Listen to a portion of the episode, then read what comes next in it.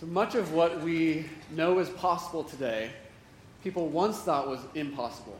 Here's some examples. So, in the 18th century, the French Academy of Sciences famously stating that rocks don't fall from the sky. Only a couple of years later to realize, oh, meteorites are actually real. Uh, 1895, British physicist Lord Kelvin said, heavier than air flying machines are impossible. Eight years later, Wright brothers. Space travel, Jules Verne once imagined that a cannon could launch someone to the moon, but no one in the, in the 19th century thought it was possible to achieve escape velocity and yet survive without killing passengers. Albert Einstein, Einstein stated in 1934 that not, there is not even the slightest indication that nuclear energy will ever be obtainable. It would mean that the atom would have to be shattered at will. Well, today we're shattering at will, creating energy, weapons, it's easy to laugh at what people once thought was impossible. Uh, but this is still happening, right? Current scientific advances are pushing the limits of what we currently believe is possible. Remember, when I was a kid, I dreamed about having an invisibility cloak. So, yeah, you did. Good. I'm glad to see I'm not alone, uh, especially during chore time. And would you know that scientists are getting closer to discovering how to put together metamaterials in order to bend light around objects. This is awesome. now, okay, so uh, an invisibility cloak might be possible within my lifetime. I'm sure I couldn't afford it, but I still love the idea. Um, teleportation. It's the stuff of science fiction, right? Well, uh, maybe not, because physicists are wrestling with this quantum phenomenon called, called entanglement. Any physicists in the room? Do my best to describe it. It's basically particles are, are mysteriously linked, even though they're separated by a great distance. So imagine an internet not just for information, but an internet for objects. How crazy would that be? It's not impossible. And you know, I wonder what else? What else do we deem impossible now that in 5, 10, 50, 100 years we'll be like, oh, yeah, of course rocks fall, fall from the sky. Of course we can go to the moon. Of course you can dodge chores with an invisibility cloak, right? No, but scientists are still searching for this theory of everything, this unified theory that will make sense of every detail in our universe. But at the same time, several, uh, a large group of theore- theoretical physicists say that this idea of a theory of everything, it needs to die. Because in any unified theory, there are always unexpected complexities, always surprises, always these, these hidden possibilities. And here's why I mention all of that. I mean, if the brightest people among us are unreliable at figuring out what's physically possible in our universe, could it be that we are maybe not very reliable at figuring out what's relationally possible or spiritually possible, intellectually possible, emotionally possible? I mean, what if our realm of possibility is just inherently limited, tragically limited at times. And when we look around for possibilities, is it the case that everything we see, like Simon and Garfunkel wrote, is this hazy shade of winter, where there's no possibility out beyond this, this wintry scene? Those are the questions I want to think about today, um, and what we might be missing out on by living within a, a small, a, a truncated realm of possibility. I mean, maybe missing out on invisibility cloaks and teleportation, you know, that's not a big deal. But what else might we be missing out on that's bigger? I mean, could it be that we're missing out on, on God's provision? On the hope that He provides, on things that are deeper and beyond whatever we believe this realm of possibility is? So, with those questions in mind, let's approach Jesus' fourth sign. It's recorded in John's biography. And John records these seven signs, and he calls them signs. Uh, they're miracles of Jesus, but he calls them signs because he doesn't see them just as these random acts of power uh, that, that Jesus is performing to wow people. Uh, he calls them signs because they're pointing to something else, pointing to something else about Jesus' identity, pointing to something else about his mission and what he's all about. And this fourth sign there's something else here that is pointing to a mysterious provision. that God provides. Uh, that's going to challenge our assumed realm of possibility in whatever area of life we're thinking about. So I'm going to read this account in full. It's recorded in John 6, and then we'll look at some of the details. So, John 6, verse 1 says this Sometime after this, Jesus crossed to the far shore of the Sea of Galilee, that is, the Sea of Tiberias. And a great crowd of people followed him because they saw the signs he had performed by healing the sick. Then Jesus went up on a mountainside and sat down with his disciples. The Jewish, Jewish Passover feast was near. And when Jesus looked up and saw a great crowd coming toward him, he said to Philip, Where should we buy bread for these people to eat? And he asked this only to test him, for he already had in mind what he was going to do. And Philip answered him, It would take more than a half a year's wages to buy enough bread for each one of these people to have a bite. Another of his disciples, Andrew, Simon Peter's brother, spoke up.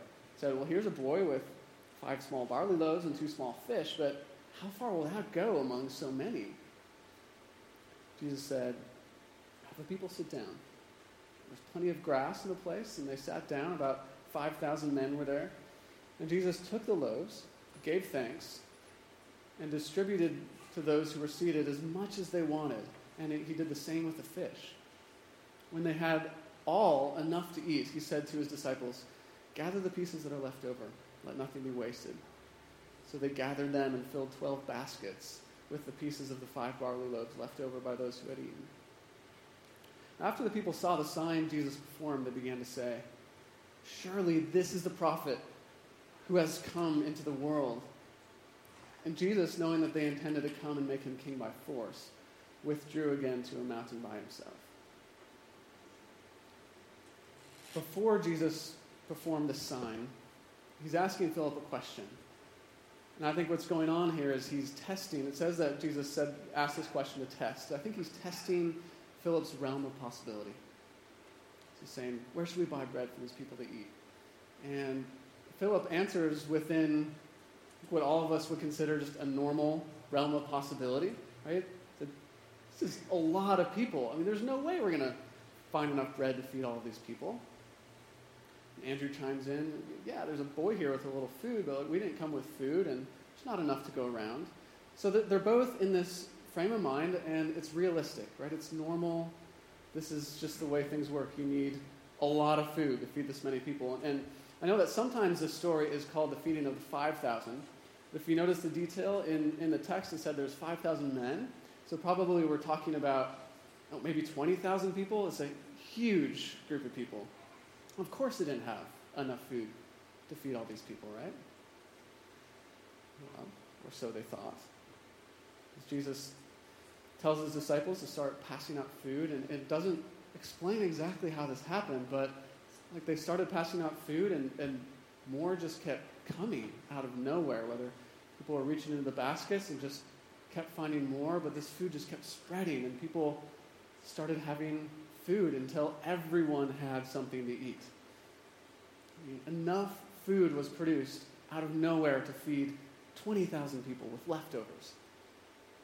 And at first, probably the people didn't really know what was going on. I mean, it was a big crowd spread over these hills. But at one point, the word started to spread there, there's something crazy going on here. And it started by this guy named Jesus. And so this rumor started to drift through the crowd about something miraculous going on. And then it started to rise to a fever pitch. Before Jesus knew it, there's this whole mob of people that wanted to kind of take him aside and plan this revolution to get rid of the Romans. And I mean, because he was God sent one that they believed he was he was gonna going to um, launch this mission for them. But Jesus said, "No, this isn't this isn't the point. I'm not done with my mission yet. This isn't the plan." And so he withdraws, escapes into the mountains to get away. But as the story goes on, what I didn't read there is the crowds keep chasing him down.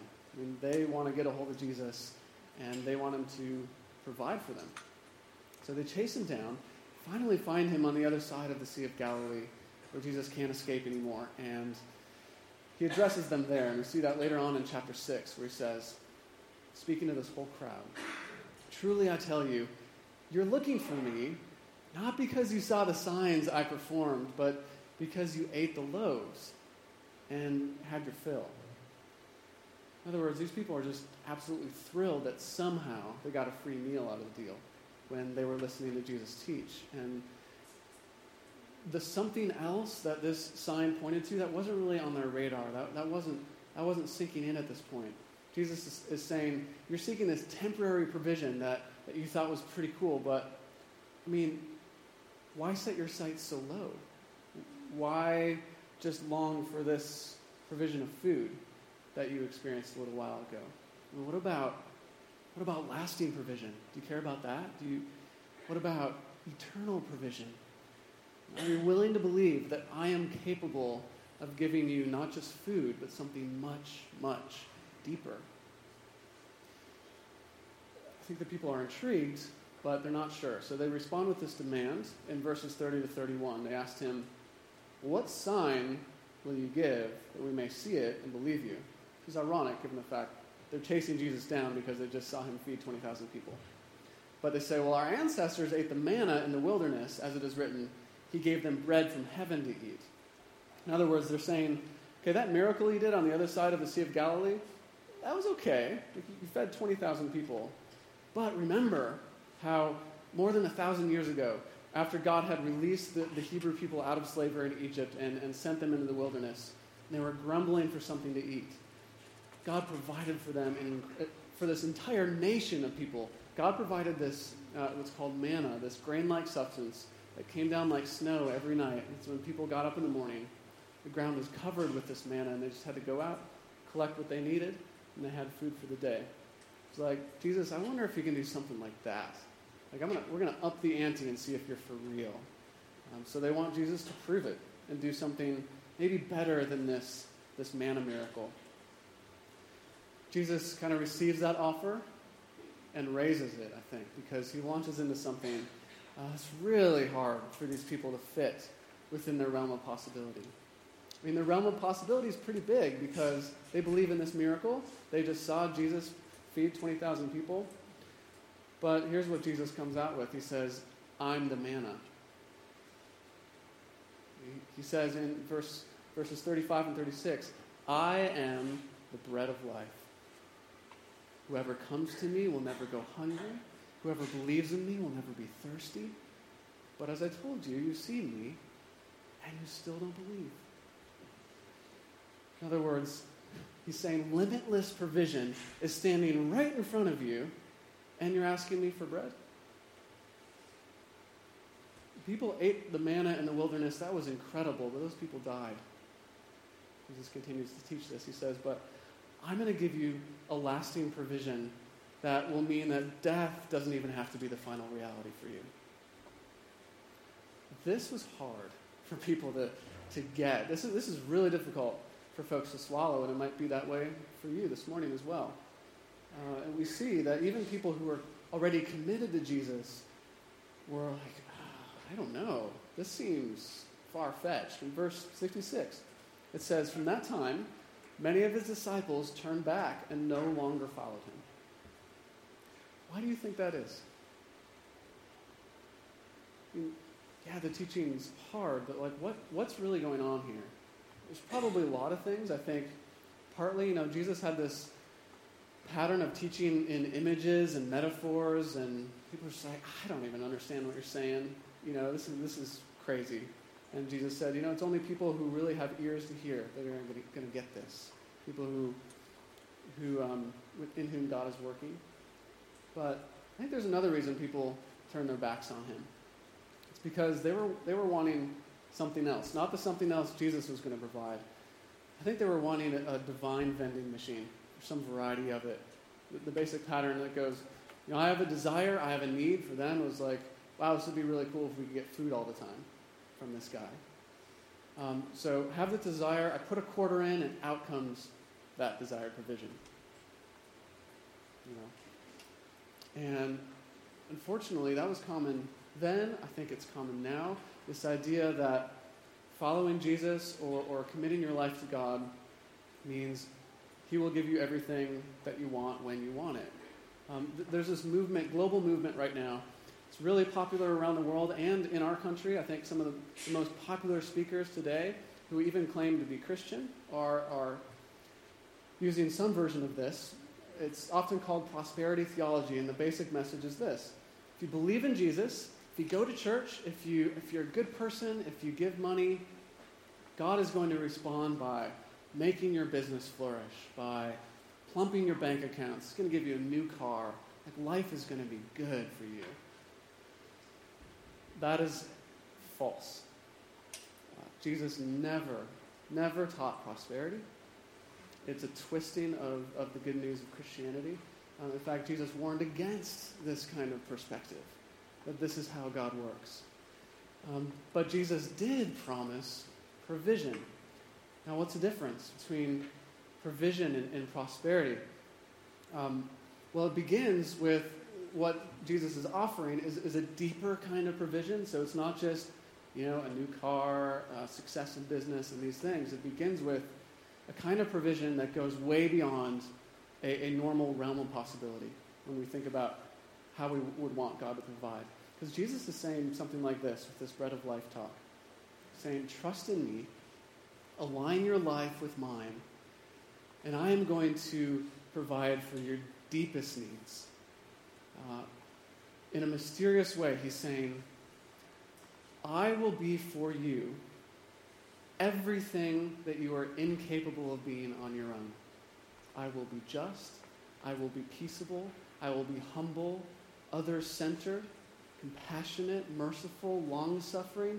All of these things that you might long to be and can't be, I will be that for you.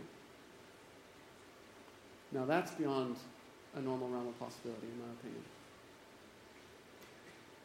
When you actually receive that kind of provision, when that becomes real for you, your perspective changes.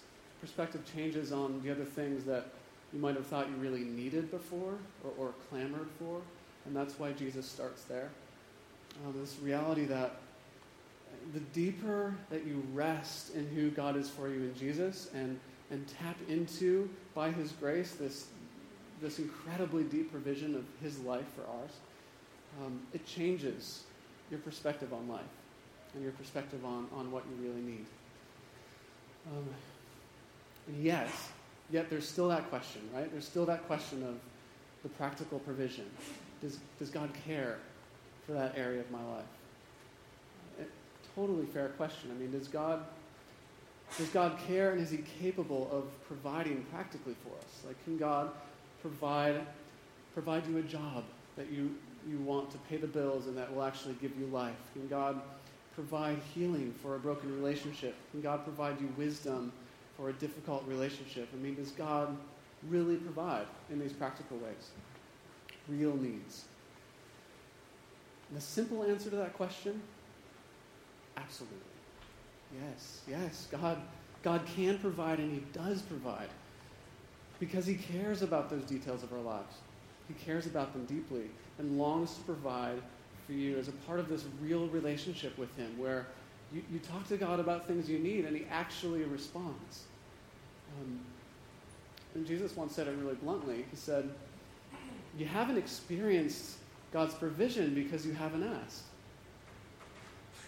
You haven't trusted deeply enough to really ask. And, and when Jesus was talking to his disciples about what this conversation with God looks like, he said, You approach God like a father and you say, Father, give me what I need for today. Give us today our daily bread. It's in this prayer that Jesus taught. And this idea of, of give, give me what I need for today and teach me how to worry about tomorrow. You know, keep my sights right here and help me see that you actually respond to my very practical conversation with you. So God is active in the world, He's active in our lives, and that's why I say yes, absolutely, He provides in those practical ways. Uh, but there's a, a hard part of this as well.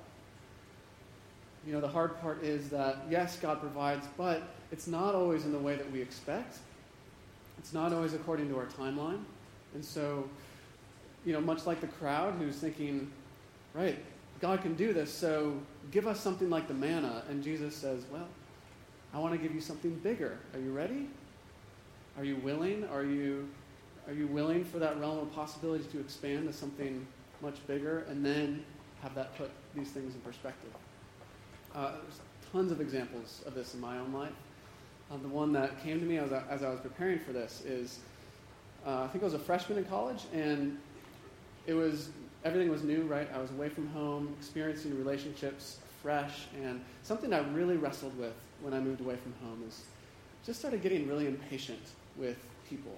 I'm impatient with my parents, starting to realize some of their bigger flaws, you know, that I hadn't realized before. Um, patient with my friends and patient with myself. Just getting really irritable with people. Um, so, uh, based on this promise that God gives, I said, all right, I'm going to ask for patience. God, give me patience because this is, you know, I don't want to live like this. I don't want to constantly feel irritable with people and impatient. So I started praying multiple times a day God, give me patience, make this real.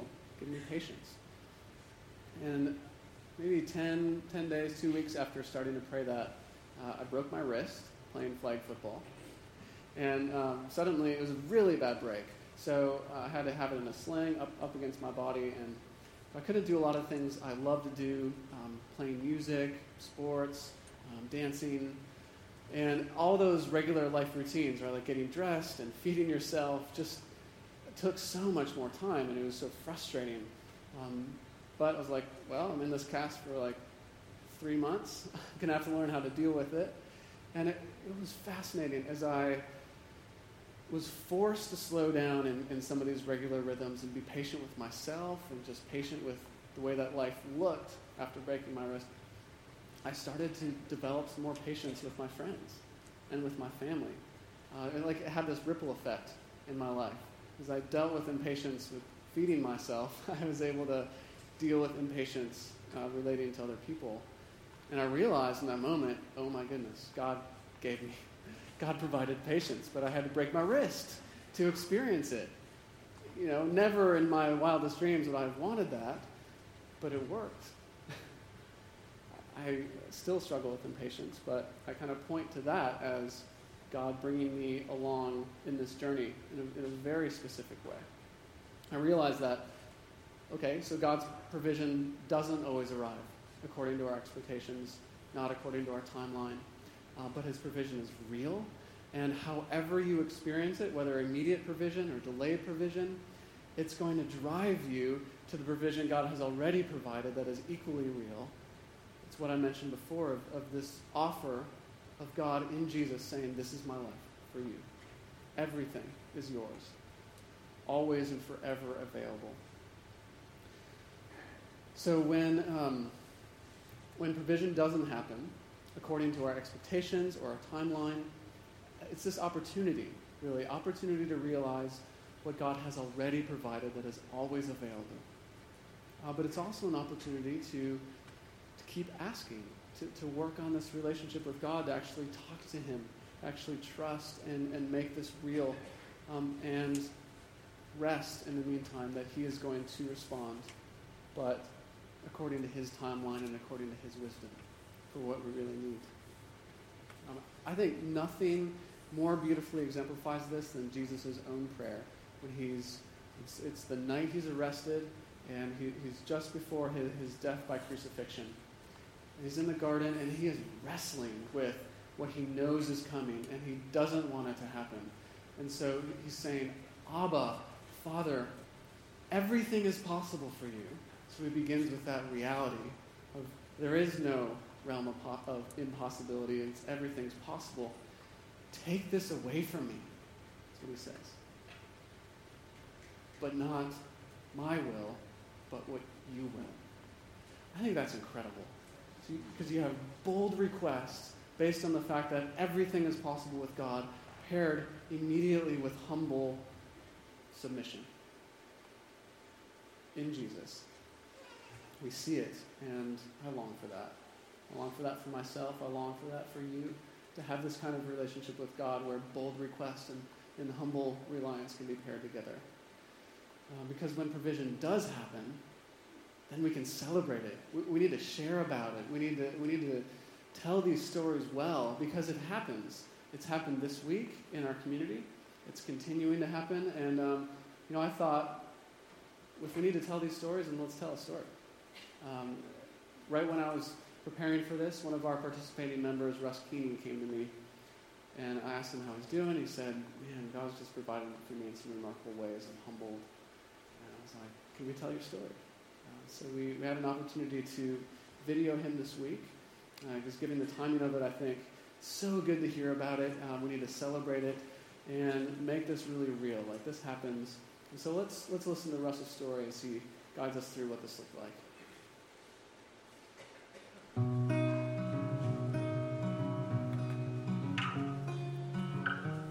As I was pulling my Jeep onto the highway on 85, uh, heading towards work, um, I started to notice I had no power. And as I was, you know, hitting the pedal and trying to push and push and look down, there was an engine light, and my, my Jeep pretty much had broken down. So I'm drifting and coasting, and eventually come to a stop in the emergency lane, and you know the uh, the, engine light's on. It would would not turn over.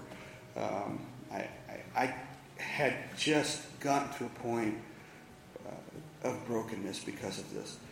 Um, uh, my two, two family members uh, back home, uh, just in the last few weeks, had both gone through major surgery.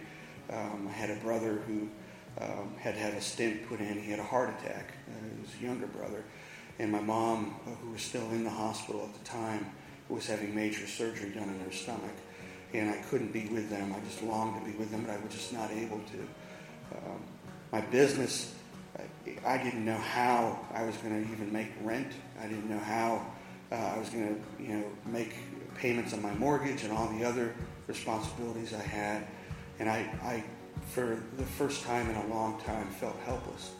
I didn't know what to do. My name is Russ Keeney. Uh, I've been a participating member at Warehouse for only a couple years, but I've attended here for probably about nine years.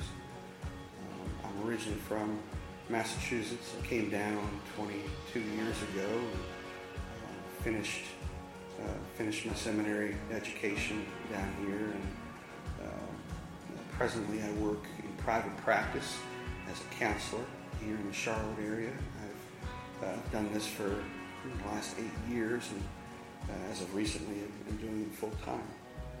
So it, as I'm sitting there in the Jeep, uh, heading to work, um, uh, to my counseling practice, where I had a number of clients who were coming in because they were broken, um, and I was helping them fix. I, I, I felt very alone.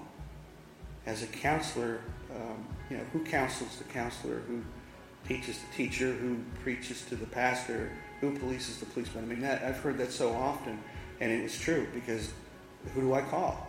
You know, who do I call to come help me? Most of my friends are in work. Um, you know, I, I didn't know what to do. I, I was at a point where, you know, all the things I try to coach people into thinking and helping them through were running through my mind. And uh, of course, it doesn't work that way. I probably needed my own counselor sitting next to me to do it. But um, I felt like there was nothing I could do. I felt broken. I, I felt like this, this just doesn't make sense to me. It doesn't seem to be a part of the dream of having my own practice and, and doing diligent work. That it all comes crumbling down as I'm sitting there trying to start my Jeep back up. In the last week and a half, uh, I have discovered that although I've been a Christian for 35 years, um, I've I've been trained in seminary. I, I, you know, I'm trying as diligent as I can to live a Christian life. That God is not through with me. That, that, that I'm not a finished product. Uh, so I'm, as I'm sitting there in my Jeep, um, and I'm wondering, God, where are you? Uh, I think about it now, and I, I realized He was, He was there. Uh, the brokenness I felt I needed to feel. I needed to get to a point where I really trust him because I think I think I've been in uh, auto mode for, for a while now, and I think we all have a tendency to do that. Uh, knowing that God will not ever let me go, that He cares about me, uh, that He cares when I'm suffering, He cares when I feel helpless, and that more than that, He will provide. He makes it his priority to provide for me as, as his child. And it's, it's, a, it's an amazing, valuable lesson. It reawakens so many things I hadn't thought about for years. Uh, but it's, it's something that's very timely and very needed for me as well.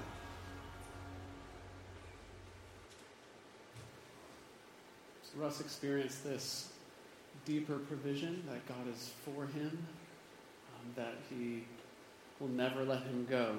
And what Russ didn't mention is that right after that, an unexpected insurance check arrived that paid for his bills. A friend gave a car for him to use. A brother helped with car repairs. An interview came along that might provide him with additional income. All this stuff, all at once, came. And so it's this practical provision alongside this realization of how God has already provided uh, that is real. I mean, we live in a universe where God provides. And that doesn't mean that everything is going to be smooth sailing. You know, it's, uh, it's tough. The journey is tough. Um, but it means that there is a God who watches over our journey, and that does, in surprising and gracious ways, actually provides.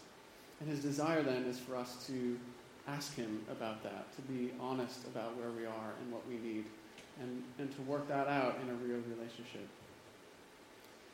Marilyn Chandler McEntyre, she's a professor uh, at UC Berkeley. She wrote about this worship gathering where the pastor was teaching about God's provision, and midway through his sermon, he stopped and said, I want everybody in six words to write down their spiritual autobiography. That was kind of odd, but she took the challenge, thought about it, she was kind of stuck at first. And then six words emerged for her. That didn't really describe exactly where she was, but they did describe her dream of a life lived in the realm of God's possibilities and not hers, a world where God provides. She wrote down these six words Eat the manna, more will come. What if we lived by that? Receive God's provision for today, more will come. I think that would be a liberating mantra to live by. Receive what God has for you today. More will come. Please pray with me. God, teach us to receive what you are providing in this moment, uh, moment by moment, hour by hour, day by day. And give us the humility to, to receive what we need for today. To trust that you desire to provide and that more will come. We ask for, in this moment, uh, joy that we can receive not just temporary provision from you, but deep provision, the, the bread of life that you offer, your own life for ours, which is sheer gift. God, I ask that you would give us eyes to see the depth and, the color and the beauty and mystery of, of who you are and how you are involved in our lives to provide. I pray this in Jesus' name. Amen. So, speaking of provision, um, I think one of the most beautiful and terrifying things about having children is that they are utterly dependent on you to provide everything that they need. I remember when Steph and I brought Eden home from the hospital, thinking, oh my goodness, we cannot provide for this little human being. What are we going to do?